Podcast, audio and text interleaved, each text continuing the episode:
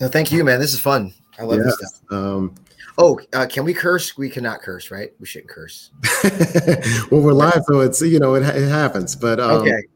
Uh, but yeah, so, not to curse. Yeah, you know, you, you never know. But um, I just wanted to. Um, so my name is Keith Dent uh, from Black Men Speak. It's a podcast um, that features ordinary Black men doing extraordinary things. Uh, and I'm your host. And um, we have uh, Roger Apollyon. Uh, Apollon. Apollon, yes, Apollon yeah. on tonight. But uh, before we, uh, you know, start talking, I just wanted to um, talk about the actually the beer market. Um, mm. So back in 2010, the beer market was primarily controlled by two companies, you know, Anheuser-Busch and Molson Coors. And they held 78% of production. Um, but now we know, fast forward 10 years later, and uh, that market has really changed significantly. And whereby they only control 59% of the market, which is still a lot. Um, but a lot of the reason a lot of that is due to the craft brew industry, uh, which has really blossomed. Um, and what that is is that are independently owned, and they what great what's great about the industry is that it focuses on uh, f- different flavors and brewing techniques. And so, what what may come to mind when you think about it are brands like Samuel Adams or Sierra Nevada, which are pri- they're kind of primary or the first ones that were well known. Right. Um, but today, uh, there's about 7,400 craft brewers around the U- United States, with only 65 black-owned breweries in the United States. Um, and so, one of those such owners, uh, which is located here in the state of New Jersey, is Roger Apollon. He is the co founder of the Four City Brewing Company. Um, and uh, he, we're going tonight, we're going to just talk about his journey and some of the challenges of being uh, in what they use now is kind of BIPOC. Um, True. In the um, brewing industry. So, Roger, well, welcome. How are you doing today? Doing great thanks for having me uh, on here, Keith. This is uh, I love this stuff, so thank you. Oh, I'm sure you do, and I mean, and I'm sure you love just talking about uh, you know. Just the craft beer, you know, so it. it's pretty pretty hype. So we're going to talk about that um, a lot. But one of the things I want to first, before we get into kind of the Four City, I just want to talk about. I know we, we you grew you grew actually grew up in West Orange, and I'm a West Orange resident. So I did what what has it what is it like for you? What is it, you know, how has it changed from, you know, when you grew up? Yeah, I you know, um, you know, my parents moved here. My parents uh were born and raised in Haiti and they met in Brooklyn, New York, got married and uh, we lived in East Orange. My my mom was a uh, was a nurse, is you know retired nurse now, but nurse. Uh, worked at St. Michael's and then at Presbyterian, and then my dad was a uh, a, uh, a um, electrical engineer at a firm in New York City. Uh, one of the only black. He was the first black engineer at the firm actually in New York. So um, we were living in East Orange, and I was born in Newark. And then uh, we lived in Brooklyn for a while. Then we moved to West Orange in about 19, you know, right after first grade. For me, I think that was 1970, 1971. And uh, at the time, West Orange wasn't very diverse. Uh, it, it, was. Uh, I grew up on Crestmont Road, uh, which is across from Liberty Mid- Middle School on the border of Livingston. Okay. Yeah. So um, uh, in West Orange terms, for the West Orange people out there, it was up the hill for, for reference because the up the hill, down the hill thing was a real thing. Up the hill tends to be, uh, uh, you know, newer residents, uh, more affluent residents generally, but not always. Um, down the hill were local, uh, you know, gener- uh, people who've lived in the town for a while tend to be a bit more blue collar. Uh, so there's a bit of tension back then, but it wasn't very diverse. Um, I was only one of four black families in about 200 developments, 200 homes in that in that area back then. Um, and, um, and quite honestly, my first few years from grades, I guess one through five or six, were pretty uh, idyllic. You know, suburban. I played mountaintop baseball Um, you know, uh, like and my kids, you know, and the, you know my kids now, you know, at the time they played mountaintop as well. So um, you know, I went to St. Joseph's Middle School uh, here, uh, St. Joseph's School at uh, in uh, on Benvenue Avenue, um, next to the church. You know, they used to be a school, so uh, very local, great time. You know, however, middle school was more challenging because that's when, unfortunately, in, in the early late seventies, early eighties, the specter of racism, and I just felt like you know, um, you know, my friends changed. You know, they they mm. were to um, and it was sad. You know, my neighborhood friends. I it was a, like over one summer. They like they they went away, and wherever they went, they came back, and you know, racist slurs and whatever. And again, back then, this was standard fare. Um, and when you're a, min- a true minority, you know, one of you know four black families in a whole neighborhood, when people mm. treat you that way, you know, you don't really have much recourse. You could either, uh, yeah, well, you have a choice. You could either retreat and you know disengage from the outside world, which as a young boy or girl at that time is you know socially social suicide, um, or figure out a way to you know uh, operate within that um, that environment. And most of us did that. Um, and it wasn't fun. So we had to endure the racist slurs. We had to endure being called the N word to your face and being referred to that. Um, and it wasn't nice. Um, however, um, for some reason, you know, um, you know, America's schizophrenic when it comes to race, right? So, for all the racist slurs I would endure um, on the, you know, when I played ba- on the basketball team or whatever sports team, or, you know, it was fine. You know, at the school dance, the guy who could dance, you know, hip hop's coming out.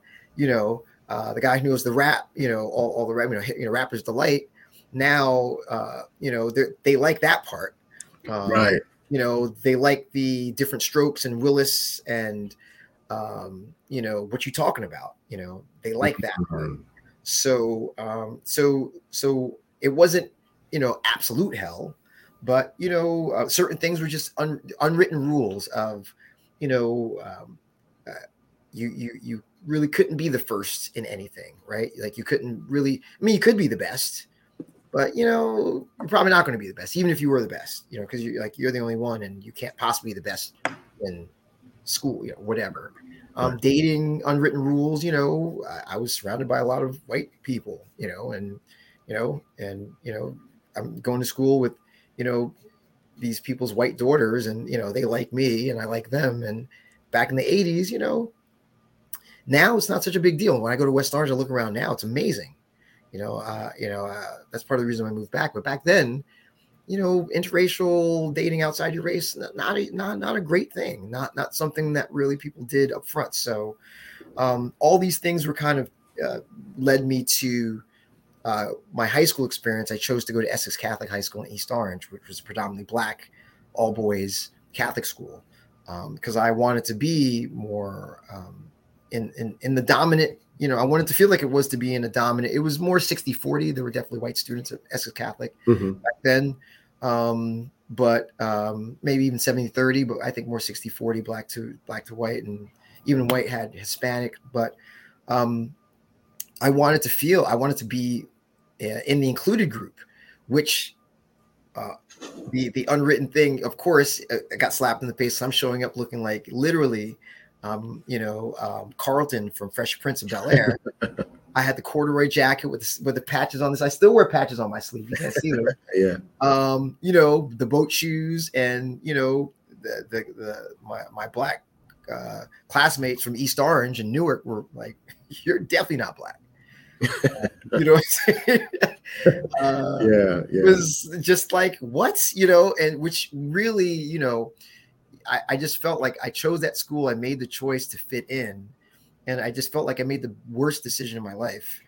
But again, um, and I'll say it to, to my dying day, my, my good friend Raul Arthur, um, DJ Mook, um, he, and he's still a good friend of mine. And he, we met each other, um, and we were classmates. I was Apollon, his last name was Arthur, so we sat next to each other in class. And he was from East Orange, and he took he literally befriended me and took me under his wing and really you know I, I can't tell you and i don't think he meant to do this i don't think this was something like a charity case because we did we had a genuine a genuine bond from friendship and music but he showed me how to be black he really helped me through mm. the age. Like, you got to shop here. You know, G Nagy's on Main Street was a big shop where you got your Lee jeans and your belt buckles and your and your Dutch boy and your and your and your shell toes. I went there. Back then it was baggies in freshman year. where you get your hair cut. You know, I, the parties I went with him. He he introduced me to his friend group because I'm I'm a black kid growing up in an all white neighborhood in, in West Orange. Okay, so I don't have any real, you know, I, although my Haitian group, you know, I grew I came out here with a lot of my Haitian family friends and we created our, small little group. There were about eight or nine of us of, of Haitian families that moved to West Orange around the same time, and we kept in touch and we went to each other's homes. And that was that was huge. But as far as like school, I didn't go to school with them. They all went to we all went to private schools. We all went to different private schools. So, you know, um, so uh, I didn't have you know that, and so going so having Mook Raw, my I mean Mook just he was a lifesaver lifesaver. And and and our friendship just blossomed out of music. And i just learned my culture you know i was able to be exposed to and again we're in east orange in 81 82 hip hop is happening literally a few miles away. It's literally happening right there.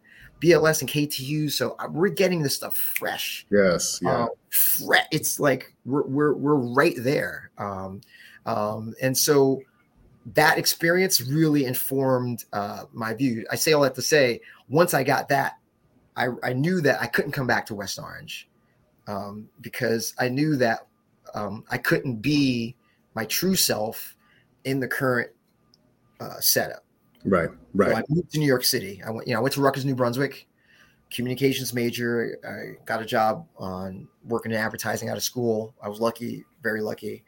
Um, and um, a few years later, I moved into the city and lived in the city for about 15, you know 15 years, and um, it was amazing. I met my wife, got married, but ran out of money. My sister moved back to West Orange, um, and she said, "You know, West Orange has changed. It's a lot more diverse." I'm like, "Okay." and how many years? How many years after was that? This is. uh I've been out here for 17 years. So 17 years, 18 years ago. 18 years ago. Okay. Um, what's that? Uh, 2000 and 2002, three, four. I, I can't. Right. I, we had been here. We had already been in West Orange probably four, five years prior to that. Five right? years prior to that, yeah. So I said, look, I I officially moved out of West Orange in '91. You know, '90 I want to say 91. Do you mean to tell me it's 2000, you know, 2000, whatever, that West Orange has changed that dramatically in that short amount of time? I found that very hard to believe. And, I, and I, I'm a pretty optimistic person, but I'm also like, that seems pretty impossible. And I don't know what happened. I don't know how the real estate changed. I don't know what happened, but I'm, I started visiting my sister um, who lives uh, not too far, literally 10 minutes away from me here in town and I, you know, I went to Essex Green. I was like, I literally was like, where all these black people coming from? went, to, went to, you know, went to ShopRite. I'm like, where are these black people? I went everywhere. I'm like, where are these black people? Like, it seemed, I, I walked around the neighborhood, like, where are these black people coming from? And it truly changed. And when we moved back, you know, because I married my wife, Sally, who's English and white, we have, you know, biracial children. And, you know, I didn't want that experience for them. Uh, so that's why West Orange was no. But then West Orange was yes and I felt like I felt like I needed to move back because because it changed. I felt like if it didn't change, if, if West Orange was on some bull, that I had every right to stay in New York or move someplace else. But since West Orange changed, I felt compelled to come back to my hometown to kind of be a part of that change. Um, and then fast forward years later and opening a business and with COVID, um, you know, the community support that I've gotten just from um, you know from being a business owner.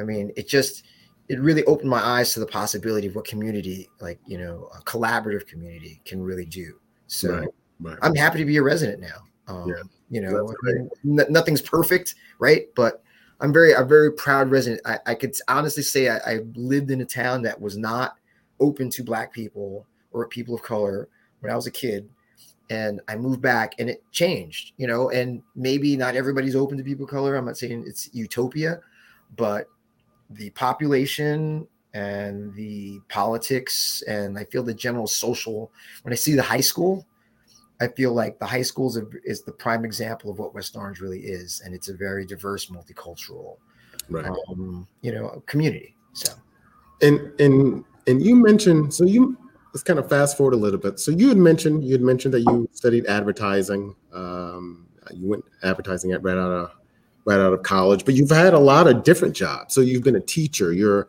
you're currently a uh, you know, and you've wonderful bands, bands that I'd heard of, and it's funny. I'm, it's like, wow, he was he actually leader of these bands. So, um, how did how did all those different positions kind of prepare you, you know, for being an entrepreneur?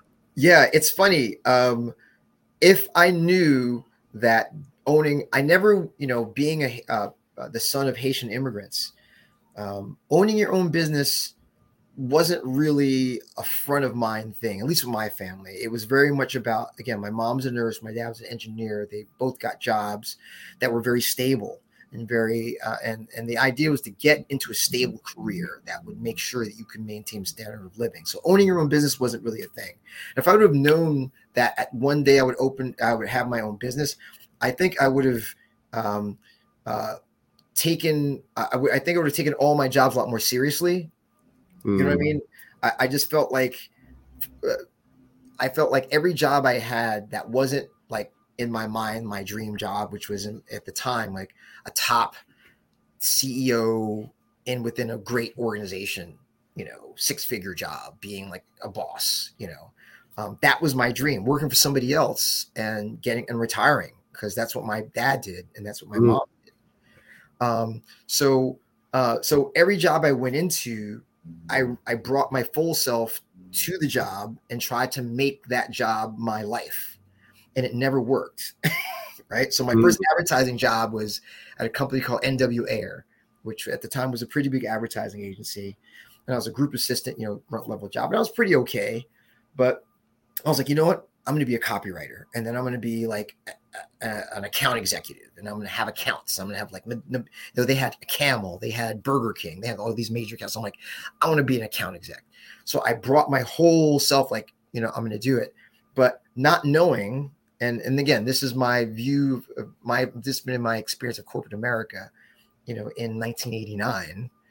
You know, a young, brash, you know, outspoken black man working in a white creative space, you know, I didn't realize that there wasn't a there wasn't a fit, you know, and I'm being myself and people are just like not digging my vibe. Like, and I'm watching my other white counterparts who are, are exhibiting, you know, at the time in the 80s, corporate was very masculine for right. lack, lack of a better term. So you had to really kind of be kind of like a, you know, not disrespectful, but you know, you needed to let people know like you're here, you're confident, you're you're you're you're you're ready to learn, but you're confident in your talent. And sometimes you took on people and you let people know, like, you know, I don't know how to explain it, but uh, and I'd see my white counterparts like kind of make bold statements in meetings or do uh, creative things off out of the box and got get compliments. Oh, that's so creative. And I would do the same thing. And it was just like, ah, I'd get talked to, whatever. And my point is, I felt like my brand, whatever I was, wasn't what the company was looking for. They weren't looking for black executives or whatever. So right. I would bring my whole self, and then I'd eventually get fired um, for because you know I would hit the ceiling quick you know um, and when you you know because i'm I, I, I consider myself a pretty fast learner and when i when I, I hit the ceiling sometimes so fast you know my head would hurt. Um, and and it, it, would either be like hey it's not working out or, or i feel like there's always something that would get me out. So every so advertising i thought was going to be advertising person. Brought my whole self got fired from that. Mm. i'm like great. I'm going to tour with my band. You know i started the i started a band called bigger thomas back in uh, 88 uh, ska band. Playing whatever touring whatever gave my all of that but for whatever reason ska and music and you know, drugs, you know, drugs and band, they don't mix. Right. That didn't work out. And I'm like, fashion, surely fashion will be the thing for me. And I got into fashion. Um, and app because I read so many fashion magazines on the road uh, while I was touring, um, I, I, really like clothes. And I always like clothes as a kid. So I started working for a clothing company in Soho, selling high end clothing um, you know, to men and to mostly menswear in Soho. And then that, then I was a buyer over at, uh, at Bloomingdale's. And then I was, you know, working for Kenneth Cole um, and uh, doing sales. And uh, I was in charge of Northeast sales for them, um, selling suits and sport coats to Macy's and Lord and Taylor. And this was over like a five, six year run while I was in the city married. And I felt like I was achieving, I was living like my, you know, American dream, like this is my thing. But every point along the way, I was always reminded that I was not really there. Mm. always just not there. Something always just, I was close. I was always close, but I never was there. And I'm scratching my head saying to myself, like, I seem like I'm here. I, I you know, there's been months like I was top sales per, pe- person for a couple of months in a row, but still I wasn't getting the raise. There was times I was managing teams that, you know, doubling, managing double the team that my counter, other counterparts are having and producing more numbers, but still not getting the, the, promotion. I just something was always missing. And at the time, you know, you work in a vacuum because black networking for me was still kind of rare because finding black people at the certain level that we were at, VP or senior VP or whatever, there weren't a lot of us there. And I wasn't tapped into it for whatever the reason. And I just took it to heart. Like I, I just have to work harder. I just never just came about. So Kenneth Cole actually quit that job because I just was like, I'm selling clothes. And who cares about clothes? I wanted to kind of make a, a real difference. So I quit that to become a school teacher in Newark, where I was born, because I thought it would be a good idea to give back to my community. Mm-hmm. I started working in the charter school world as a PE teacher back in 2006 or something like that. Um, thinking it's a slam dunk. I'm a I'm a married black male from the area with kids, you know, I should be welcomed with open arms and people should want to, you know, work with me. And I should be owning a school or running a school within a few years. And it was completely the opposite. And that was the the biggest twist of my brain and a real view of what America is right now. It's wow. just, you know, white, there are white liberal people that really mean really well and I and, and I and I know that and and uh, you know I, I in my inner circle I have a, a, variety of friends of all skin colors, um, so um, so I know they're well meaning. However, you know the reality is in the charter school that I work for, and I'm not going to name names. It's just they want to control the narrative, and you can't control the narrative of a movement that's not yours. You know, uh, I always bring up this analogy you know, if I was a very wealthy black philanthropist and I had a group of 20 Haitian American black philanthropists, and we decided for some reason there's a uh, the Hasidic community in uh, Crown Heights, we realized for some reason is super poor, and we want to start this school for them. And we raise all this money, and we build this beautiful uh, facility for this Hasidic school to happen, and we staff it with all black leadership. Okay. and then we hire a couple of, you know, Jewish people to, you know, be the, the disciplinarians um, and to, you know, uh, run the sports, you know, and maybe a couple of the Hebrew classes, but like the all my all the whole leadership's all black, right? You'd be like, well, how? I mean, that's great, but don't you want to hear? Don't shouldn't you have maybe Hasidic people in leadership with you to give you no, no, no, no, no. Like we know what their plate is. We know their deal. We we got it. And and that's what I and that's what I I saw you know in that world. Like right. you have people literally trying. I had literally um, people of all persuasions, but mostly white, telling me how I was in my view of how raising or teaching black children was off. You know, like a lot of these didn't. a lot of these guys didn't have kids. You know, um, they they weren't married. Um, at the time, I was married for like, you know, 15 years. I had I had a, I actually had a kid when I was teaching in the middle school. I actually had a kid the same age of the kids that I was teaching in middle school. And I, I remember being in meetings where my boss would tell me, like, you know, you, you know, my young, you know, the way you're doing it, I'm not sure if it's really. I'm like, I'm a I don't understand how you could say I don't I don't know where you're getting this from. So um, that really soured my whole experience. Um, how that informed me on being an entrepreneur is disappointment. You know, if if you can't handle massive disappointment, then you shouldn't even, you know, you're going to be massively disappointed in business, and it's going to happen often. And I think a lot of people don't realize that. I think people think it's going to be a fun ride, and it is a fun ride. But with that, there's massive disappointment. There's massive uh, set, mm-hmm. massive setbacks that you have to rebound from. Any great business, any great person, any great anybody, you, you see their documentary, what? They're da da da da da. It's great. All of a sudden, disappointment, right, tragedy, right. personal tragedy, right? You know, team loses 30, 30 games in a row, like whatever. And um, you have to be resilient enough to believe in your brand, to believe in yourself, to get back up and, and believe like, you know what, I'm having a setback, but this idea, this thing will still go on. This business is still good. And that's what being in a in a terrible like charter school world taught me is like I still was able to do some good, but you know what? I had a young family. Had I had bills to pay. You know, uh, you know, I had responsibilities that I had to really, you know, I couldn't find a job really that were going to pay me what I need to pay to pursue my brewery, right? Like I literally had to keep teaching in order to open the brewery. And I had to endure situations that I didn't really want to deal with in order to see, in order to, you know, it was delayed gratification. I knew if I gutted it out, you know, 13 years, you know, I I I, I started the Brew Council 10 years ago. So okay. 13 okay. years. Okay. It was 10 years of, you know, not great daytime motivation.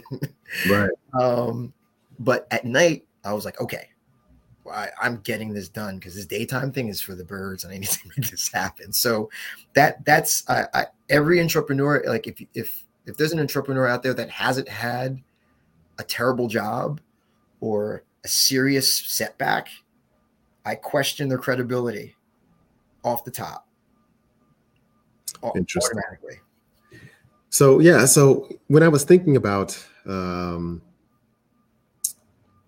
just beer today, just doing a little research, you know, I thought about the first beer I ever drank. It was a Budweiser, and uh, and I hated it. Mine too. Mine too. I hated it too. Yeah. And so I actually that's how I got the name Milkman because I just couldn't stand, you know, because that was the as you know that was the '80s beer. The that was the '80s beer of you know for for you know yeah, yeah. Or teens, you know, yeah. teens, white teens. That was it. You drank Budweiser, probably because it was cheap and yep.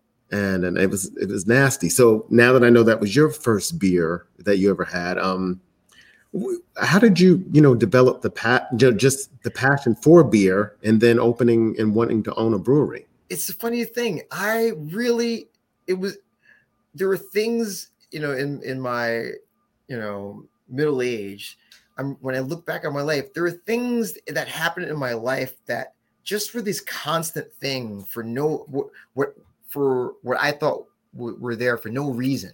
So beer was one of those things. For some reason, my, my parents were very strict. You know, I didn't drink or smoke anything until I got mm. to Rutgers, and I did all of that my first night at Rutgers. Oh wow! orientation. right? I drank my first beer and I smoked my first joint like my very first night. I actually even told my friends as soon as my parents pulled around the corner, when I saw them pull down and made a left down Piscataway, I was like, guys, I need to find this stuff out. And I drank my first Budweiser. I opened it up, I drank it, and it was disgusting. It was really, really bad. I really didn't like it. But everybody around me seemed like they this was the best thing in the world. So I pretended to like it for about seven, eight months um, you went that long. Wow. I did because you know fitting in. Eh, you know, again, like the '80s. You know, my view of the '80s were, you know, as a black person who was educated, you know, even in college, you know, fitting in is it, it was difficult. Like you just want to fit in. You don't you mm. stick out enough as it is, right? Um, uh, even at Rutgers, which is a you know very I, I, I was you know I was at Livingston campus and my freshman year. I've never, I don't think I've ever gone to school with so many black people ever since, surrounded by black people on that campus, and it was amazing. Uh, but as you know, the years go on. By the time I got to junior year, three quarters of my classmates weren't with me. They were like I didn't know three quarters of these people. They they don't they they drop. So, you know, so anyway, so the question again, I, I forgot. I, I, forgot my. well, when did when did the passion? Oh yeah, the passion. So I'm yeah. drinking Budweiser and I'm hating it, but everybody likes it. And every party I go to, they're drinking Budweiser. It's like, uh, it's like a status symbol, right? If you're if you're, if you're drinking Bud, that's like the official college drink. Um, you know, so by month seven, I'm really not happy, but I'm trying along. Right around month seven, I have a cold Budweiser from a tap at a bar. And for some reason, it just tasted different. It mm. tasted somewhat good. Like, I was like, wait a minute, like something about this beer, and I didn't know at the time, but it was a really fresh keg. Um, and it was from the draft. And the guy, the way the guy poured it, I don't know, it just was so crisp. It just hit um, different. It, it hit different. Okay. It hit different. Um, so I started to like Budweiser more, but then, um, thank God, I'm I'm going to I'm taking the train in New York City, um, to, you know, because I got friends who go to NYU and other colleges and stuff, so I'm visiting them, and now since I like since I like beer, now I'm going to bars and I'm finding out there's another beer called Bass Ale. Bass mm. Ale seems yeah, yeah. Like, oh, Bass Ale. Okay, what's that? Wow. Now there's another beer called Amstel Light. Now there's another beer called Heineken. So I'm starting to like, and again, I'm not conscious about this. I'm just, if I, I'm just trying to drink something at the party, um, and I want it to taste good. So that's how that, that so that was the kind of start of it. Right around, um, I guess in my 30s, right around I got married and living in the city. Now I'm not like in I'm not into beer, but I'm starting to get a little bit more sophisticated with my beer. Like I'm starting to get exposed to like Belgian beer, you know, because I'm in New York and I'm drinking Duvel and all this stuff. I'm like, okay, it's getting fancy. And then we move out to the suburbs. When, when I moved to West Orange 17 years ago, that's when it hit me like, okay, I need a hobby or else I'm going to die out here. Right. So, um, because I don't want to be that guy. You know what I'm saying? You know what? You know, you got your, your, your friends, they're, they're your man and all, but they're dying out here. They just gave it all. They move out here like, oh, that's it. I'm just going to die here. I'm like, come on, man. So I, I, was like, I could either get into wine or beer. Um, so I said, you know, wine. I tried looking it up. It's expensive. Short answer. I can't afford wine. Good bottle of wine, three, four hundred dollars. No way. But beer, good bottle, 30 dollars. I was like, oh, fine. So I start drinking beer. I go to Total Wine in West Orange. I walk in. I ask the guy, hey, you know, what's a good beer to drink right now? He's like, oh, have you ever had an Oktoberfest beer? I'm like, what's that? Takes me to this Oktoberfest beer called Paulaner try this. I take a six pack of that. I'm like, yo, uh, it's it's it's delicious. It's just malty. They make it for Oktoberfest. I go back a week later. I, find the guy again. I'm like, what else you got? Now, and now he starts. Have you tried this? Have you tried that? Now the internet's new, and so I'm like, okay.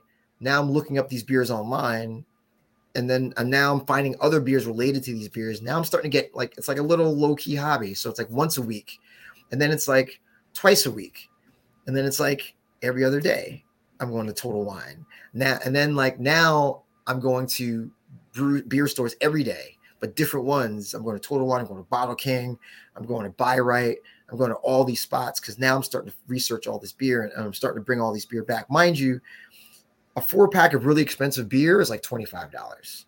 Like that's the most expensive four pack. Mm. Uh, a normal, like average four pack, $13, $14. So we're not talking. So if I buy two or three beers, so we're talking, I'm spending like $50, $60 a pop. So we're not, I'm not spending like $300, uh, you know, a week. You know, maybe I'm spending a couple hundred dollars a month. But again, I'm collecting these beers. I'm doing all these research. And for some reason, when I drink these beers, it makes me, like you said, like it hits different.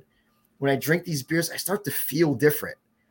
I feel like I'm not in New Jersey anymore because I feel like when I drink a Belgian, like I, I feel like I'm in Belgium because the flavors are, are, you know, or a beer from California, like it makes me feel different. The, the beer is kind of like um, I'm a musician, so when I hear a good song, it does something to me. Like my head starts to bop. I start to be like, oh, you know, you make that face like, oh. And I started to get that same feeling with beer. Drink a beer, just be like, my head would start to bop. Like, what's what's about this beer? Mm. Um, mm-hmm. and just transported me from whatever. And and so I thought it was just me. My brother-in-law Dion, he would come over and I'd be like, he'd be my, you know, we, he'd be my guinea pig. I'm like, drink this, and he'd be like, "Yo, what is this? like, what kind of beer is this? Like, not in the bad ways. Like, this is delicious." Then I started inviting neighbors, and then I became like the beer guy, the unofficial beer guy. Okay. So in my neighborhood, if there's a picnic or a barbecue, and if I'm coming over, they're like, when Roger comes over, like, trust me, he's gonna bring some just bring some good beer. I'm like, I got you. And I come and that's, in. That's when the beer council council started. Exactly. The brew council was just literally just I went to a beer tasting in Montclair. Um, met a couple of home brewers across sitting across from me from my brother-in-law and I. We got to talking. Tom, this guy Tom uh, Tom Marulakis and Garrett Brown. Uh, Tom is now the owner of uh, Skopos Hospitality Group. He owns six restaurants. One of them, uh, the Barrow House, Cowan's, um, um, the, the, Vanguard and Harrison. Uh, Garrett Brown is a sales rep for Firestone Walker, one of like the biggest breweries, uh, craft breweries in the in the country. Um, but back then they were just home brewers, and back then I was just a, and I was just a teacher, and we just met, and they were like, I like, you should bring your home brew to my house. We'll taste it with our friends. They only had two or three beers. They're like, let's add other beers to fill out the lineup, and that's how it started. And we had our first meeting literally about 10 years ago, right in my living room. It's like eight guys. We, we printed out a menu. We had notebooks, and it started off all like serious, and then like by beer five, it was like, you know, it got it got sloppy, but um, we decided like let's do this once a month, and it met everybody's needs. For me, I had young kids, so I didn't have to leave the house. For my friends, they're neighbors. They're literally either walking or getting dropped off by their wives or taking an Uber, um, and they can get messed up, you know, or whatever at the house and get home safely. And it's close to the house. It's, they're not in they're not in New York City. They're not at a club. They're at uh, you know a residential house. Um, so it just met on a lot of needs, and it just grew. It went from five to ten to twenty. And, and the key, another key thing for any business person is just consistency. There are some brew councils I would have, 20 people would show up. Some brew, brew, brew council I would have, nobody would show up. Not one. Not one person. I would set it up to send out invites, not one person, or one person would show up. Um, and next month, seven people show up. And then one month after that, two people show up. Like I would just do it regardless because I loved it. I didn't do it for um for the people. Like, oh, two people showing up, I'm not doing it. Nope. I, I'm doing it because this is what I do. Um, and I never this was not uh I wasn't trying to open a business. I was just trying to create community. That was it. Mm. I wasn't trying to open a business. I wasn't trying to open a business. Okay. I was not. I was strictly just like, I just want to hang and drink some beers. Here's here's my ambition, Keith. My my ambition of the Brew Council was to get to a point where craft beer festivals would invite us for free, and we would have to pay, and we just drink free beer. That was the that was the height of my ambition. Like if we could drink free beer and get invited to festivals or have brewers send us beer to review, I would be like, hallelujah, we made it and I made up some. I'm you know, I'm an advertising guy, so Tom's wife, um, who does graphic design, uh, made a logo for the Brew Council, really cool logo, uh, and I was like, you know what? I think I'm gonna put that on a polo. So I made up some polos, like 30 of them. You know, all my Brew Council guys, we bought them like 20 bucks a piece. Brew at the Zoo happens, the very first one or the second one. So we're like, you know what? Let's wear all of our polos and let's go. So we're like, yeah. So 20 of us wear our polos to, to brew at the zoo. Keith, man, people love branding. 20 dudes in these blue brew council shirts going up polos and people just like whispering what are you guys and we're just like ah we're just friends that's how it's because we're like ah don't get all excited we're just friends it's just we're just having a laugh but halfway through we're drinking and people are really just like what? i've been seeing a lot of these shirts around guys like what are you guys? I'm like, you know what? Let's have some fun. You know, we're beer consultants, man. We do we do tastings, we do beer pairings, we pair beer with food. We did none of that at the time. We do beer, we prepare beer with food, we do private tastings at people's homes. We'll, we'll, we'll curate some beer. They're like, really? Give me your number. Like, yeah, sure. We didn't think anybody would call us Keith. That Monday, three or four emails. Hey, Brew Council, listen, my 40th birthday party. Can you guys come through and restaurants? Hey, a friend of mine told me you guys come to restaurants to do pairing. Can you come and, and pick three, four beers to pair up with our? We're like, yeah. so now I'm doing research to actually make sure that we're not doing bull. And that research was the education. Um, and we did private tastings in people's homes. Uh, we did a pairing at Susie Q's barbecue. Uh, we like it just all this stuff started happening. And this happened for five years. This was five years of okay. Five years. And again, I say it five years now, but at the time we weren't there wasn't a plan. There wasn't like, oh, we're gonna do this for two years and then it's gonna it was just literally just like, I can't believe we're actually even getting paid to do a tasting at somebody's house. Have fun and drink. People are paying us to purchase the beer and they're paying us a fee for the consultation. So we're literally, and we're just using that money to buy more beer. It's just like, it's the dream situation until I go to a house party um, six, seven years ago in the Gregory section of West Orange. I'm not wearing any Brew Council stuff. I'm just myself. I walk into this party, I'm talking, blah, blah, blah. Person comes up to me, says, Brew Council, right? I'm like, I don't know this person. I'm like, yeah, how do you know?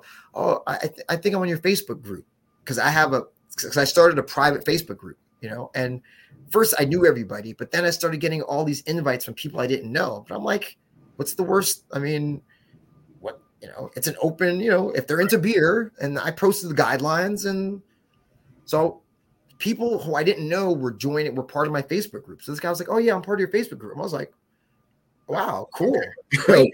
I'm like, "Okay." It's like, "Oh yeah, so are you guys a brewery?" I'm like, "Nah, now we're just, you know, we're just, you know, tasting group. We're just friends." Like, oh, "Okay, cool." Hour later, at the same party, a woman, "Hey, wait, you're you're the you're the brew council guy, right?" I'm like, "Yeah, how do you know that?" Oh, my husband's. I think he's part of your group, or he might have come to one of your events. I'm like, "All right." It's like, yeah, yeah, yeah. So you guys brew beer, right? I'm like, no, we're no, we don't brew beer. We're we're it's like okay, blah blah. blah. I'm leaving that party. I pass a guy while I'm leaving the party. He's going into the party, and he stops. He turns around. He's like, "Wait a minute, you're you're that beer guy, right? You're that brew council." I'm like, "Yeah." He's like, "Yeah, yeah, yeah." So wait, do you guys do you guys have beer here? Do you guys do you guys brew beer? I'm like, "Yeah, we brew beer." He's like, "Oh, really? Do you guys?" I'm like, "No, we don't have." He's like, "When are you guys going to open a brewery?" I'm like, soon, man. I guess like yeah, yeah. And then at that time, my partner Anthony um, Minervino, I, I called him. I said, "Yo, you got to come to this party." People yeah, DJ, DJ Ant. That's right. Good man. Good man. Right.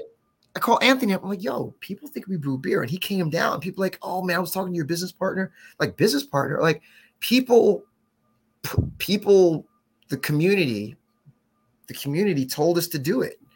Mm. They were the one, they, they they saw us as brewers before we saw. We weren't brewing beer at the time. We just were curating other people's beer. And other people told us we were brewers. Wow. That's awesome. That's and we awesome. had to, and that and we like we, we and we had to write the business plan. Like we didn't want to. I didn't want to own a business, Keith. I just wanted to drink free beer. Wow. And people were like, "You guys, you're a brewer." And I'm like, "I am." Like, "Yep, you're gonna brew beer." I'm like, "Okay." So Anthony and I started brewing beer, home brewing, and Anthony really that was really his domain. I was the sales and marketing guy. Anthony really took on the brewing. And I was helping with the home brewing, and it was hard. Uh, we the beer that the first beers that we brewed were okay. They weren't great, mm. and our friends were telling us they were great. And then we were lucky enough to befriend one of the owners of Other Half Brewing in in, uh, in Brooklyn. That's got in Matt Monahan, and we were dropping off our homebrew to us, and he was giving us honest feedback. He was just like, you know, the beer tastes like onions because this, or the beer tastes like, you know, smells like this because what water did you use? Like he was giving us feedback, and the beer, it, it wasn't negative feedback. It was just, it's honest. Yeah. Right. And not to say that I didn't, I didn't, you know, I didn't cut my friends off. You guys are lying to me, but you know, it just another thing about being an entrepreneur, like you know, your friends are there to support and help you, and they may not give you the most honest feedback that you need in order to grow your business. Mm. And you need an outside person who can look at your business or your product and give you objective feedback because your friends are always going to be think it's great but your friends are going to are going to buy from you once or twice right? Right. maybe three times. You need to convince the people who aren't your friends to buy your product or do your service. And you have to invite critical feedback. And you have to go to the sources of people that you know will give you that real feedback. And we went to the we were lucky enough to own to look this guy is owns one of the best breweries in the country has five locations all right? And we're dropping off our homebrew for for feedback you know like he's a busy guy so when he's drinking the beer he's not going to be all warm and cuddly he's got a lot to do so he's going to be like all right Right. Not like to be a jerk, but look, all right, I tasted it. Okay, no. And here's why. Not just no, here's why no. Okay. And that that was an 18 month process, Keith. That was 18 months. So so it took about 18 months before you got to the point where you had a beer that you could actually sell. We we actually hit that we so we hit other people said we hit that point 6 months in. They thought the beer we had 6 months in was good enough to sell. But our you know the feed the feedback from Matt was not that. And that's what we we accepted the feedback at six months, seven months. Oh, this beer is great. But we were like, we're not gonna go forward until this guy says it's good. Right. Because if this guy, this guy's got, he's doing it, and if he says it's not good, I don't care how much beer we sell, it's not going to go. It's we're, we're not going to last, and we're not we're not going to get this guy's respect. If anything, like it, on on a personal level, he's going to be like, I we, we'd want to work with this guy in the future, do a collaboration with him, uh, with his brewery. And if he if he feels like the beer is not up to snuff, and we're uh, opening up and putting out there, then we, we really won't collaborate with them. We really won't work with them because you know he doesn't think so. So right around the time, 18 months, he we started getting feedback from him, like, you know what, this beer is okay. We're like, really? And then finally, the you know, for for me, I'll never forget the moment where he lived in the same neighborhood actually we did for a time in West Orange, and he came over to um, you know, my business one of my business partners' house and uh um and he drank all the beers that we had, you know, and he was like, Yeah, yep, this this is yep, you guys are yep, this is this is tasting. And I was like, we couldn't believe it. And that was and, and you know, that was right around the time like we really we got fully funded, you know, because it took about 18 months to get fully funded too. About 18 months. Okay. Yeah. Um, that was again, you want to talk about setbacks? Man, we got battered. We got battered in these little pitch meetings for like six months. We got battered. I mean, I don't know anything about business. I'm a creative visionary guy. I tell Right. big stories and pictures and big pictures. People start hitting us how much, you know, you know, what does it cost per ounce for you to produce this beer? You know, what's the break even on how many customers per hour? Bro, we're getting we're getting eviscerated in these meetings. Um, but you know what? Uh, we didn't But- get eviscerated for the same thing. Learned a lot. We didn't get eviscerated for the same thing, Right. So what, wherever we got eviscerated for for meeting one, we didn't get eviscerated for that, but we got torn apart for this other thing. And then the next meeting, those two things didn't get messed in, but this is the other thing that we think about. And that takes about for us, it took 18 months to get to the point where actually it took about 12 months to get to a point where we knew all the answers. Right. It Yeah, and that, and that happens to a lot of business owners because you just, especially when you're looking for funding, you know, until until you know, and they're and they're going to make changes. So, and I so I find that interesting because I do know that's one of the challenges for uh, BIPOC owners in the in especially in the craft business is the funding side.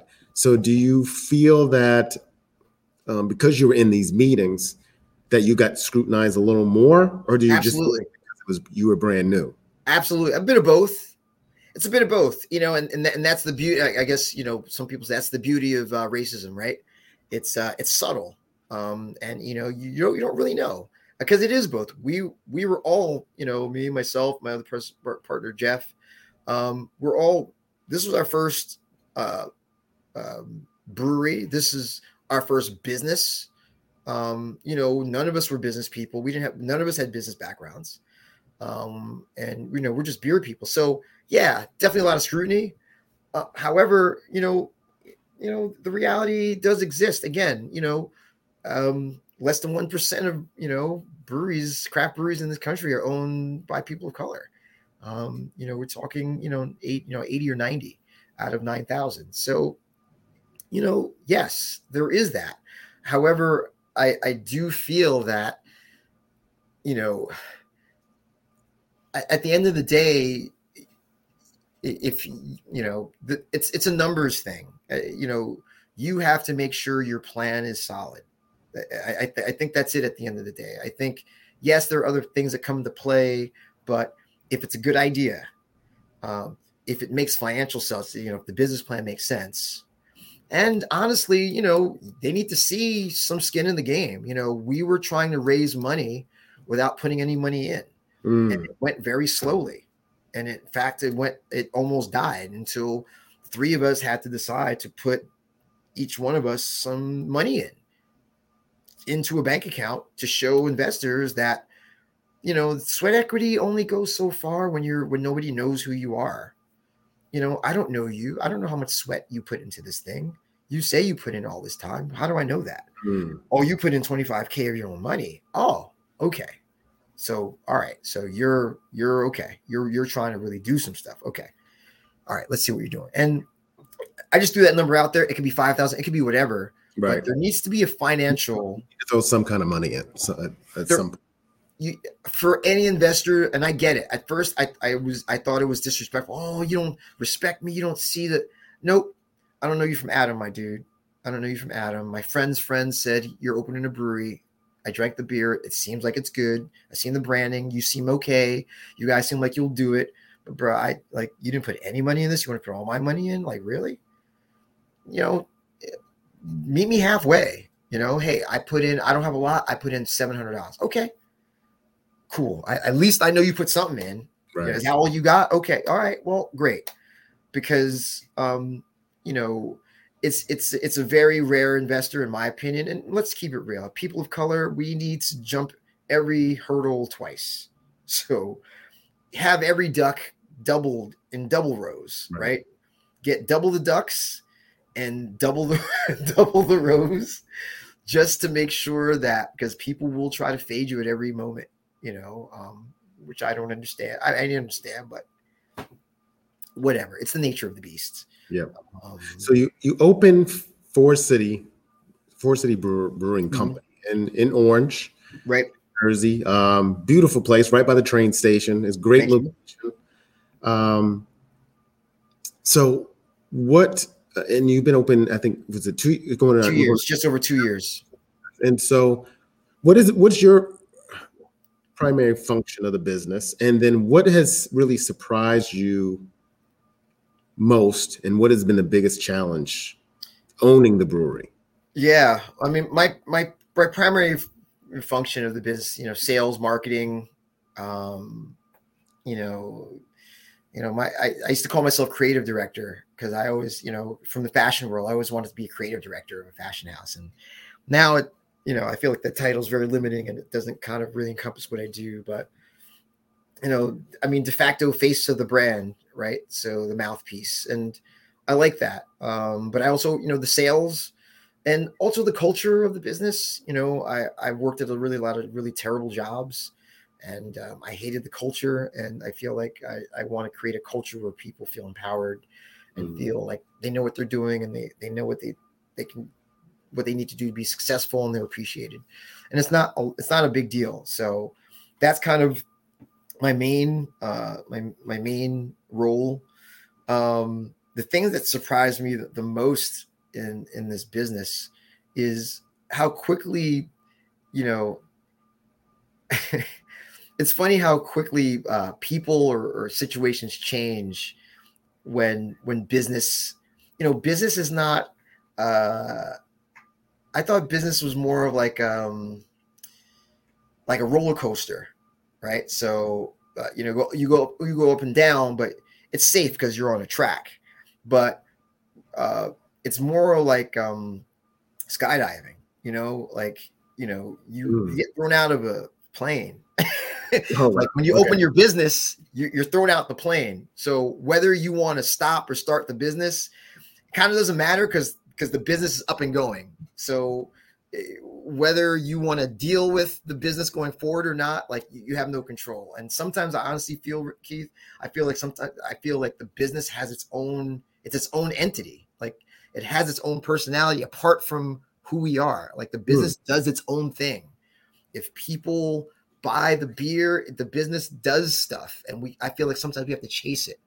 But it's like, but I feel like, um, but it's more like, um, you know, running a business, like you're going out of a plane. So, you're falling and you know all you can do is mitigate you know and hopefully you have a chute and your chute is solid uh, and you land safely and then you're like awesome and then you get back on that plane and, mm. you, and, you, and you and you do it again because you know because you have to take this chance because um, i don't maybe because i'm a i opened the business during covid but i have no uh, i feel like uh, business there's uh, there's no plan. You know we had a business plan and that got blown to bits.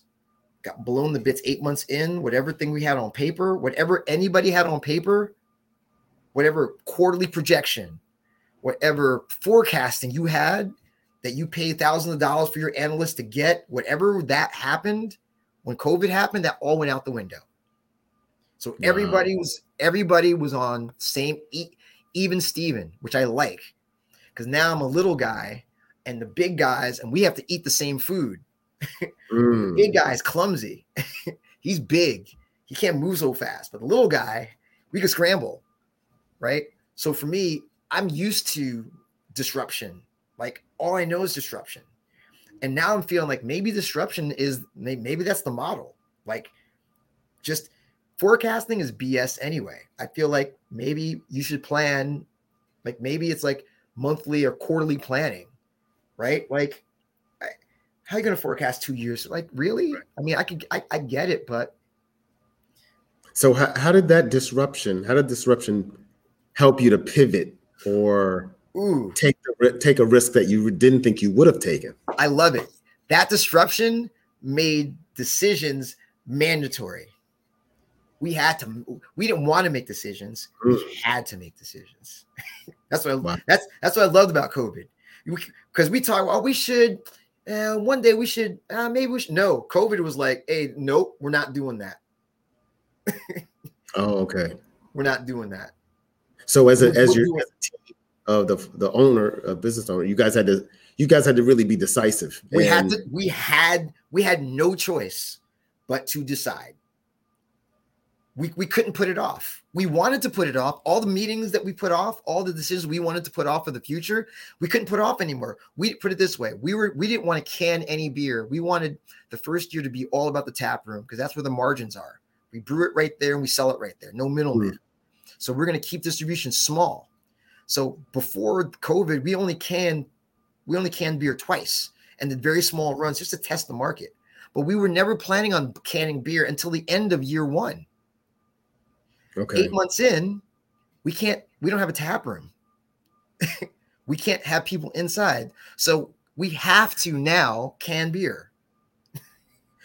and we don't want to. but guess what? If we don't, we're going to die. So now we're canning beer. So that decision about should we not, should we, I don't know if we should. Nope, we're doing it. But nope, shut up. Because if we don't, we'll die. That's it. So now we have to change our model to we're going to start canning beer once a month. How are we going to do that? I don't know, but we're going to figure that out. I don't want to figure that out. Guess what? It doesn't matter where you want to figure it out or not, because if we don't do it, we're going to die. so, so even even with that, there was still some resistance to do it because it's a process. We didn't right. have a canning machine. We had to hire an outside canning company. We had to pay them to come can our beer. Okay, and that's a cost. And right. we have to pay for the cans, and it's and we have to coordinate all that stuff. And then now I have to go out instead of having all these events at the tap room. Now I got to go back to my old days of Kenneth Cole outside sales. Now I'm putting on my outside sales hat. Now I'm going to Bottle King. I wasn't going to Bottle King and all stuff before. I didn't need them. I had the tap room. My mm. margins are there. Now I got to go out. I got to go to Bottle King. I got to go to I, now. I got to go sell cases out of my car because I don't have a truck because we weren't trying to buy a truck. We don't need a truck because we're not going to distribute beer. Guess what? right. Now we got to start thinking about we might have to buy a truck, which, and we bought it. We bought a van a few months ago. But initially, all the all the can sales came out my car, in Jeff's car and Anthony's car. We were putting cases of beer into our personal cars and delivering 20 cases, 25, 30 cases, stacking them in the passenger seat, delivering them to Bottle King. And we didn't want to do that because we weren't set up for that because that wasn't in the plan. but guess mm. what? it doesn't matter. You're doing it. And that's what I loved about COVID. Uh, let's how about we do this beer this style? No, we're not doing that beer. Why? Because I ran the numbers. That beer does not sell. Although we love making that beer, we think that beer is cool. That beer doesn't sell. So we're not going to make that beer anymore. We're going to make this other beer that seems to sell a lot. And that's how we discovered that Citrus City and Keg Stand were our flagship beers. Oh, okay. That's how we discovered. We didn't know that because we weren't really looking at the numbers because we are just like party guys. You're just hanging. Okay. Right? Yeah, the numbers will take care of themselves. It'll be fine. Like, yeah, I mean, we're watching it, but yeah, we're still no. I'm crunching. Like, wait a minute. Let's not make these other five IPAs. Let's make keg stand in Citrus City a bit more and see what happens. so yeah, that, and I wanted to jump to that. So what what actually because I what are the kind of different different types of beer? I don't want to get too technical, but what are the different and to make it easier, what are the different types of beers that you actually make? And um yeah, what really goes into a quality a quality craft beer? Yes. Uh, without getting too technical, we have a variety of beers on tap, ales and lagers. Um, uh, we make both. Uh, so okay. a lager, uh, keg stand, um, uh, which is uh, it's it's our version of uh, Budweiser. You know, uh, lagers are given a bad name because of Budweiser, uh, uh, Corona, because they're mass produced. However, um, craft beer, all craft beer is is smaller batches of beer. That's okay. All, that's all it is. So macro beer, mass produced beer. And there's and you know what? There's a market for that. Budweiser and um, Corona, the reason why they sell really well is because pretty decent and they're inexpensive and there are people out there who want you know who don't have a lot of money and it's not a bad beer for for that you know for for the price. But there are people out there who want a bit more flavor. They want a bit more taste. Um, they want something with a little bit more intention. And so what we do is it's just like the difference between you know mcdonald's and a home cooked meal right or local restaurant. Um, right. both are good. Yeah. I, I, love mcdonald's fries. Yeah right? I love McDonald's fries still. However, you know, when I go to Jared's Bagels, right, I'm getting something that I know I'm not getting anyplace else. Um, and that's the same with the beer. Even if you're getting a style that somebody else makes, they're not making it the way you are. So uh, we have so lagers, and then we have ales, IPAs, uh, India Pale Ales. They're called um, most popular style. They're called IPAs because um, the English used to export beer to India to their you know their colonies whatever and it would always spoil and then they realized look if we put add more hops um, to the beer it'll preserve a lot longer uh, for the long journey so it became an india pale ale because they were shipped to india. So very popular style. Um, we make a few of those stouts which i love. I'm drinking one right now uh, four city stout um, which is uh, our version of um, guinness. That's a 4.7 low abv uh, stout uh, that we make. Um, that is uh, also very popular. So, but again, craft beer, the, the term craft beer just implies smaller batch um, and just, uh, you know, qual- you know, higher quality ingredients um, and beers that you made just, you know, you don't get anyplace else. You know, that that's the idea. That's, that's where I see it as a economy reviver. you know, if you if we produce a beer that you can't really get anyplace else, Mm. only at Four City, um, then people are more apt to come to Orange or wherever you are and bring their dollars and spend their dollars um, in the town, and that's ideally what we want. That's great. Yeah, and I have my my um, which is I think one of the new one. If I can, the locals. Oh yeah, locals. Ooh, ooh, ooh. The Before I- IPA. before I came in, and um, and so you did something kind of kind of different, um, and so in the marketing. So what is really because local says, oh, it's a kind of a local beer. So what made you decide to, you know, I guess brand or bring this name? Yeah, so um, collaborations are very popular in craft beer. Um, normally, be between two uh, breweries, uh, two breweries, and a lot of it is in in the way I view collaborations is you know uh, you you find another brewery that you you admire their styles, there's something about them, there's camaraderie. You meet up with them a couple of times, have some beer, talk, say, hey, you know what? Uh, let's collaborate. We'll brew a beer together at your location that you can sell um, and you know, and you come to our location and brew a beer that we can sell. So it's kind of like you're helping each other's, you're cross pollinating each other's markets. So that's normally what happens. Um, we've uh, we have a few, uh, you know, we have close to 90 accounts, um, uh, liquor store and restaurant accounts in in the state, and neighbors, uh, a local wine shop in South Orange. Uh, uh, run by this couple, EJ and Veronica, that are amazing, great couple, um, and uh, just you know, there's just we there's a bond there. You know, we opened her up around the same time. Um, they sell our beer, and we just have you know, I don't know, we're on the same page with a lot of business and community and just our worldview. And uh, we did a collaboration with Harlem Hops first last year in Harlem, the black owned, the uh, New York's only black owned craft beer bar.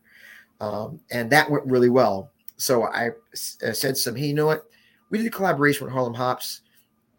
I'd love to be able to do like some collaboration with you guys too. And they were like, absolutely.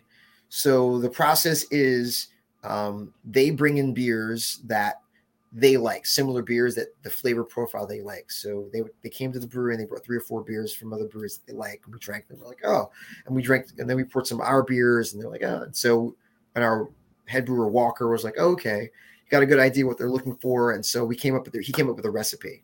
Mm, mm. Um, and then once he came up with the recipe, uh, we brewed it.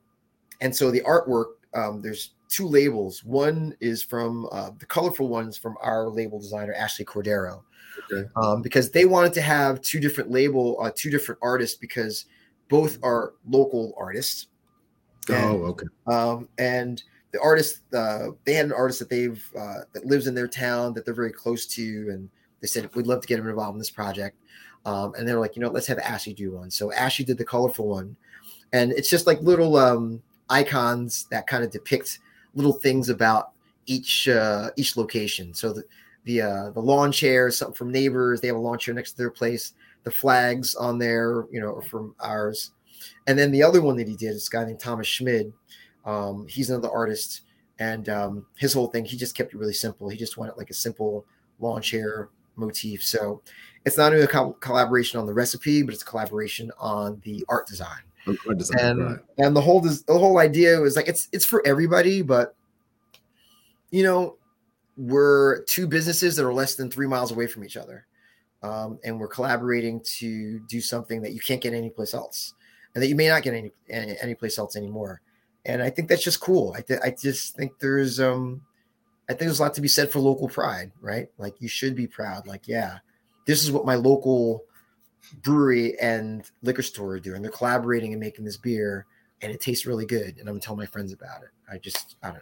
Yeah, I lo- love it. Love the passion. Um, and so that and that's a kind of a great great segue, kind of local, because you know, in the fact that you were you are kind of the front man. You know, people recognize you and they know you just and, and probably that helps too, being the only person of color. But was there ever a time where you know where someone came in and was kind of surprised that you were the owner, or Oh, didn't yeah. you were the owner, and what you know, what was their reaction, and you know, how did you kind of feel? how did you feel about that when you had to? It's funny.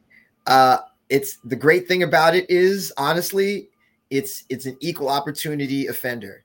I've had black people uh, be shocked, you know, that I'm the owner, and I've had white people uh, and other people be shocked. Um, uh, and it's always a pleasant shock, but I, I think it just speaks to where we are. But nine times out of ten, when uh, when they, you know, I, I saying I shouldn't say nine times out of ten. I'll say like five times out of ten when I say, "Yeah, wow, are you the owner?" Oh wow, oh wow, okay. Like it, it's always positive, but it's always a shock, um, black or white. So I wish I could say like I wish I could say it's like one more than the other, but and you know, and and for me, you know, uh, usually when black people hear, they're like, "Oh, like what? Oh, wow!" They're like super excited, um, mm. which is great. Um, but it's also like, why wouldn't you think that a black person could own this place? Right. Um, and do you and do you think the disparity um, of the the reason why there's aren't as many black owned um, craft brewers is it is it just because of the funding or do you think it's other things. Yeah i mean you know we're in a the country's in a funky we're not getting into details but the country's in a funky place right?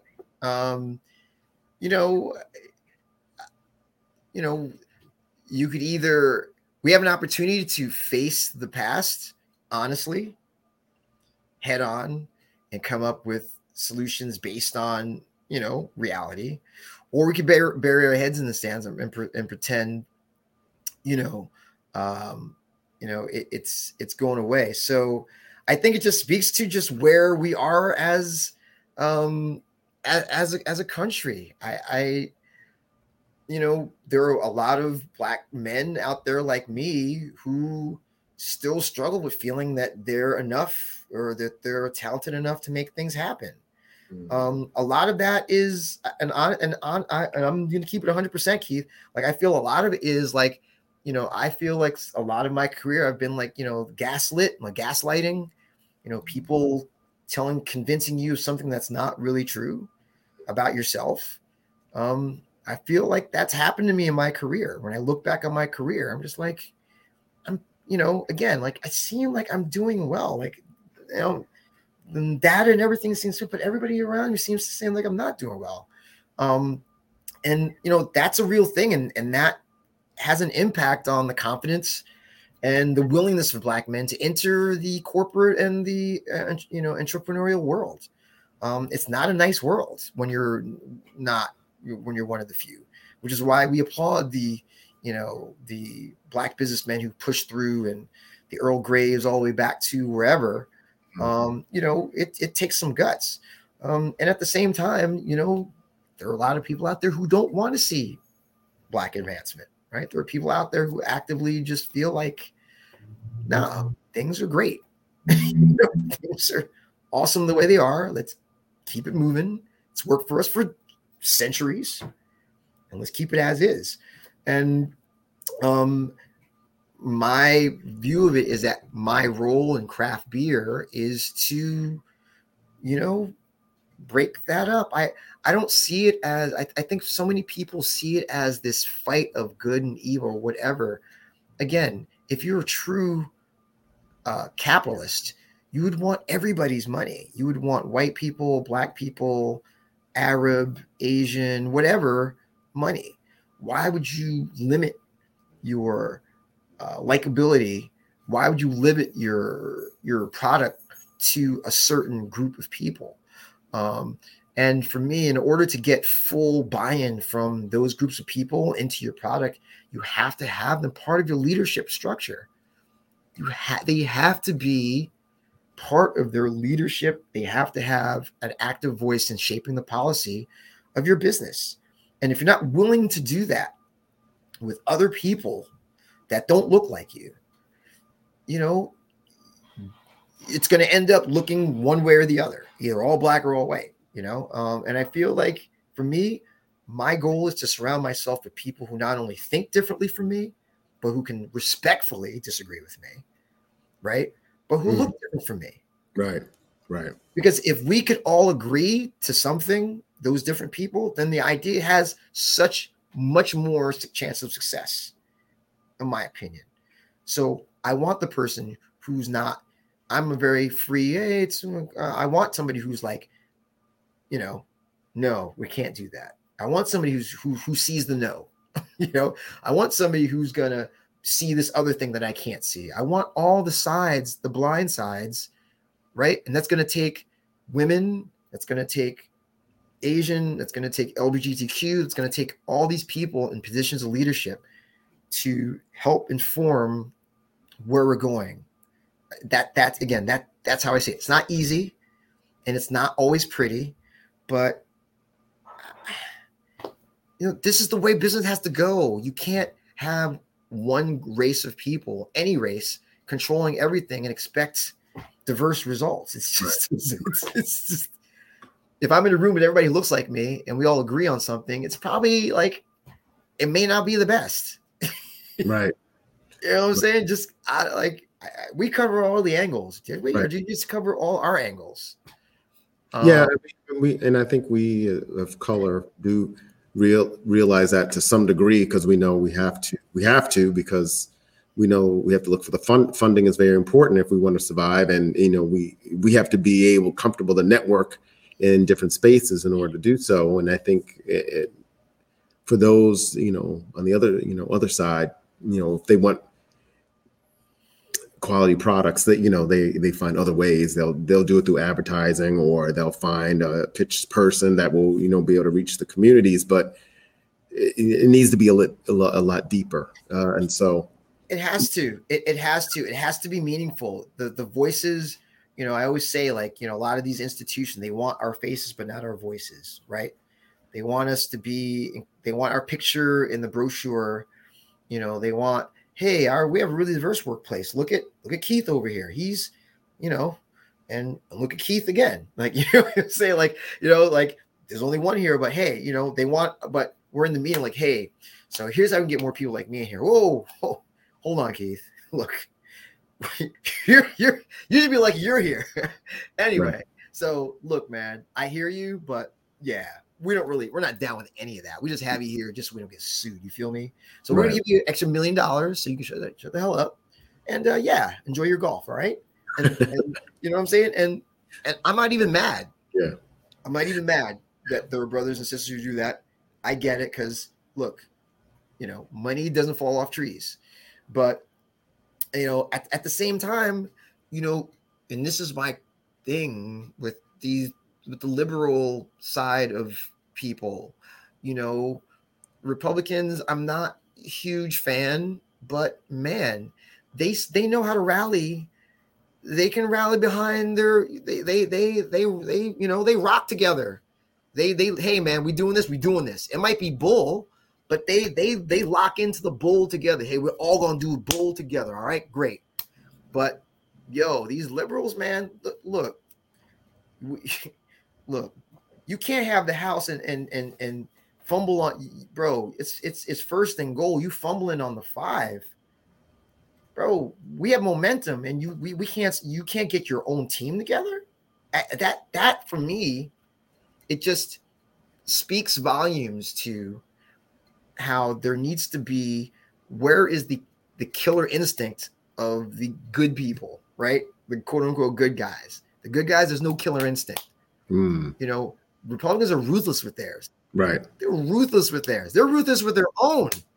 They're ruthless with their own. They'll even put their own out there, strip them down. Man, they, poor Christie. That dude, that dude got rocked. he coming back on the tour, bro. Too late. You got yeah. played. But they wrecked that dude. And I'm saying if if there's gonna be some good done in this country, the good people gotta get ruthless, man. You know, even Jesus flipped over some tables, bro. Right. you know, flip tables over. We we could probably do more of this. We, we, may have to have some four city speakeasies. My goodness. You know what I'm saying? Took the whip out. He yeah. made a whip and was like, bro, no, you know what? Here's how I'm getting. I'm flipping this table. What's up? Oh, okay, man. I get it now.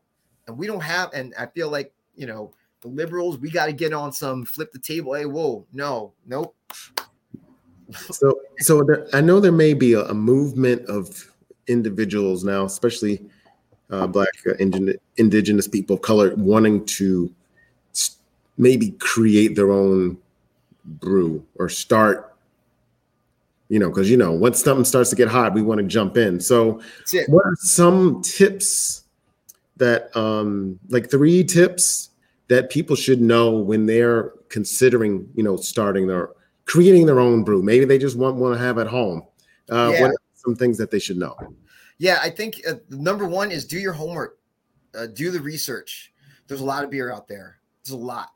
Drink them all, even the ones you don't like, because if you don't do that, you're, uh, you know, you're only harming yourself.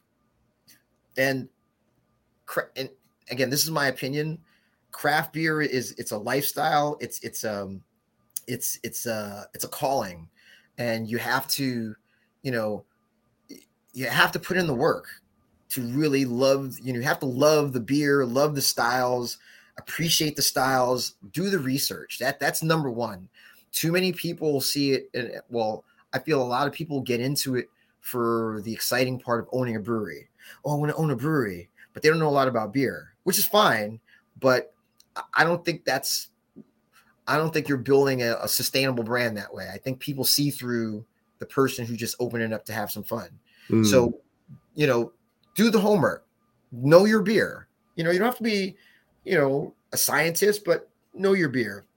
And the second thing is, you know, be active. Like I hear so, you know, I I can't stand artists or people who have all these creative things and do nothing and do nothing with their art. They love this, they love that, and do nothing. And I'm not saying you got to be putting on art shows and doing whatever, but be active. Write a blog. Uh, you know, you know, do some go go, go to events, like be active mm. because it's it's you know ha, you know it's the back door to networking. I mean, what I'm really saying is networking, but right. it, networking sounds so people hear networking. Oh my gosh, it's so cool. I don't network. No, be active. Go out. Got nothing to do. Go to a craft beer bar that's got hundred beers on tap. Pick one you never had one before.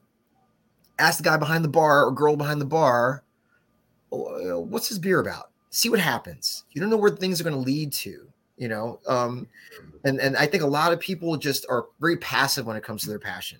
Oh, I really like it, but uh, I'm just gonna sit in my house and just okay, get out there. And I think the last thing is like, you know, guess know thyself too. Like, just just know if you're really, you know, don't say you're going to do something you're not going to do it.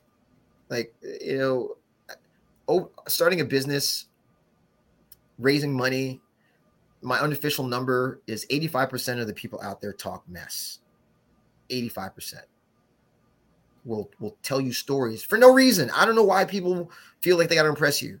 But my unofficial number is 85% of the people that I meet tell me stories about stuff they don't have or they don't or they're trying to they're trying to flex for whatever the reason. I don't know. I don't know why. I don't know why. But you know, know thyself. Don't go out here and say I'm gonna open a brewery and you you know you're not. just maybe just may, start with, hey, I think I'm gonna brew some beer. Start there.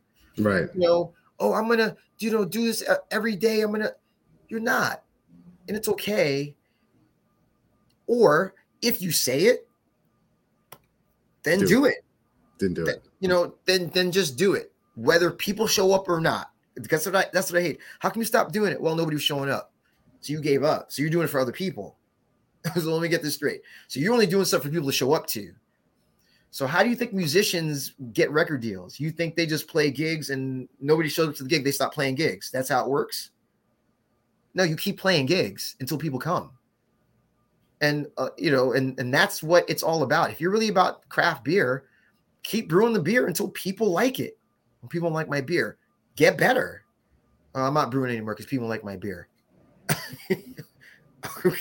maybe I'm not a good brewer. Right. Wow, really? Okay. I guess. Or you could just brew better beer. So those are my three things. Like uh, you know, just just keep it real. You know, uh, you know, uh, do something every day. And, and like the active part, people feel like, oh, I got to do. If you taste a beer today that you didn't taste before, and you write a little note about it on a piece of paper, a You just advanced your beer knowledge today.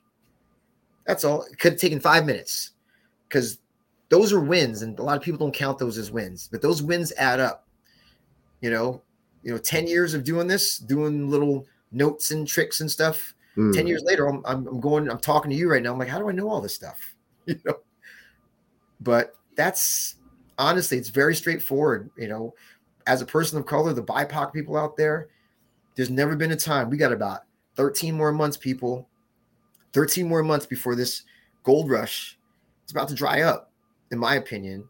So if you will have an idea or an interest, that's why I'm starting a brew training program. It's called the EEB, uh, Entrepreneurship and Equity in Brewing.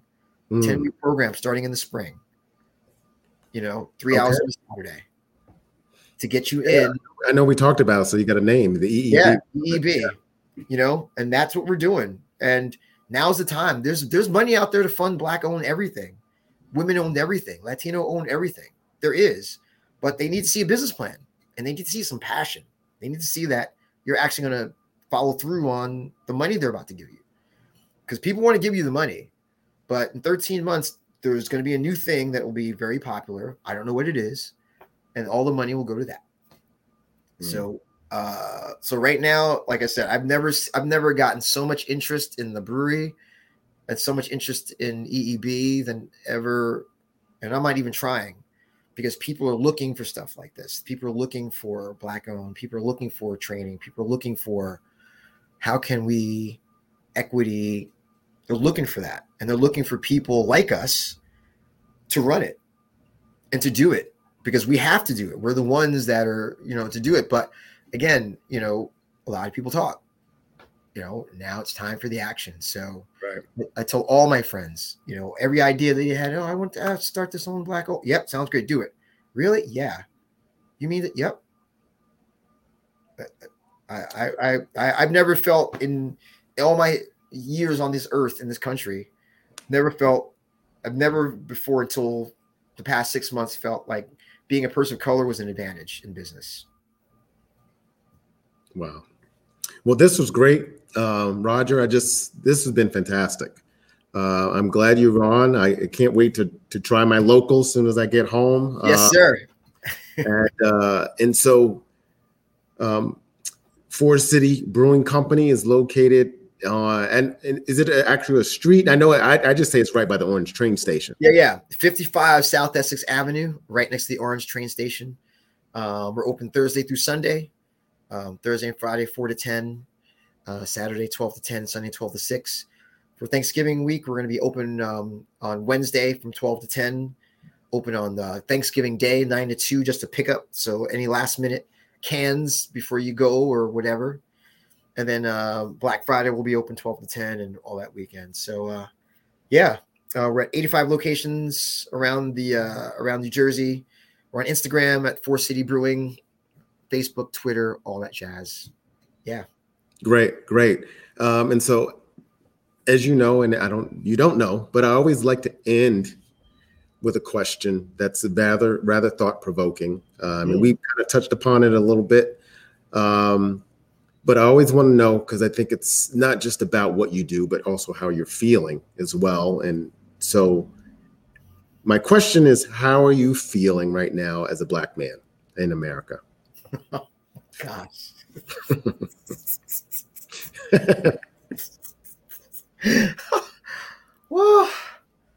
Wow. Um. Whew, wow. That is a very good question. I saw the question written. And I was like, I'll have something for it. And honestly, I am uh, I am cautiously optimistic. Um, I feel that America is has shown it, or it continues to show its true face, and I think that will make it easier for for black men to um, navigate and to get more focused on, on what they need to do. Um, I'm, yeah, I, I feel cautiously optimistic. I, I don't. It, it's complicated. Uh, there's definitely, you know, Man, what a question. well, I feel as a black man in America, I feel stumped you a little bit. Yeah, it did. I, it's it's tough because there's some days, honestly, Keith, I feel like I'm I'm I'm nine feet tall, and there's some days that I feel like uh, you know, I, I get cut off at the knees. You know, that mm. somebody said out there just cuts me off the knees out of nowhere, um, and and I feel like you know what just happened. You know, how how am I how, how am I down on the floor so quickly? Um, but yeah, I'm I'm cautiously optimistic. Yeah, I, I do feel that there is a shift in momentum, slight shift in momentum, slight, slight shift in feeling, and um, I'm hoping it doesn't go away. Um, I'm hoping it's not a temporary thing. Mm. The whole black awareness and all that. I, am hoping it's not a fad, um, and I'm hoping we can carry this momentum and really, you know, um, uh, uh, a, a soon-to-be brewery owner in Memphis, Tennessee, his brother named Thurman, came up, gave me the concept of he's trying to skip a generation in a generation. So he's trying to, when he goes into the ground, he wants his children to be as well off as his grandchildren would be. Um, and I feel like we have an opportunity to do that with this generation. Mm. We have an opportunity to make up for a lot of lost ground because we have the technology and the brain power. We actually have a pretty critical mass of um, you know, BIPOC talent out there uh, in a variety of forms. And I feel like we have we we have the capability to skip a generation and a generation. And I think once we get that, then you get to see some real real equity. You know, when I see Jay Z owning uh, you know half a square and um, LeBron uh, having a piece of the Red Sox organization, you know, those organizations are going to look different. They're going to be in ten years' time, five years' time those boardrooms will look different. You know, their policies, I think they're going to be a little different. right. I'd, I, would like to think, and I think that's that's when you'll start to see, because when you have pe- people of color at the top who can greenlight policy, now you're talking. Right. Oh, you look. Oh yeah, no problem. Yeah, no, we're, it's coming. Yeah, we're passing this. Don't worry about it. Oh, we're yeah, I got you. Then we're like, okay well, with your Roger, with your you know your drive and your business partners and just your love of you know, your business Four City Brewing, the craft brew industry will be different as well. So, oh, absolutely, I and I I cannot wait. I cannot right. wait. So so thank you, uh, Roger Apollon from Four City Brewing Company, uh, and tonight. And if I don't um, talk to you, you have a great Thanksgiving. You too. Thanks so much, Keith. I really appreciate being here. All right. Thank you. Thanks.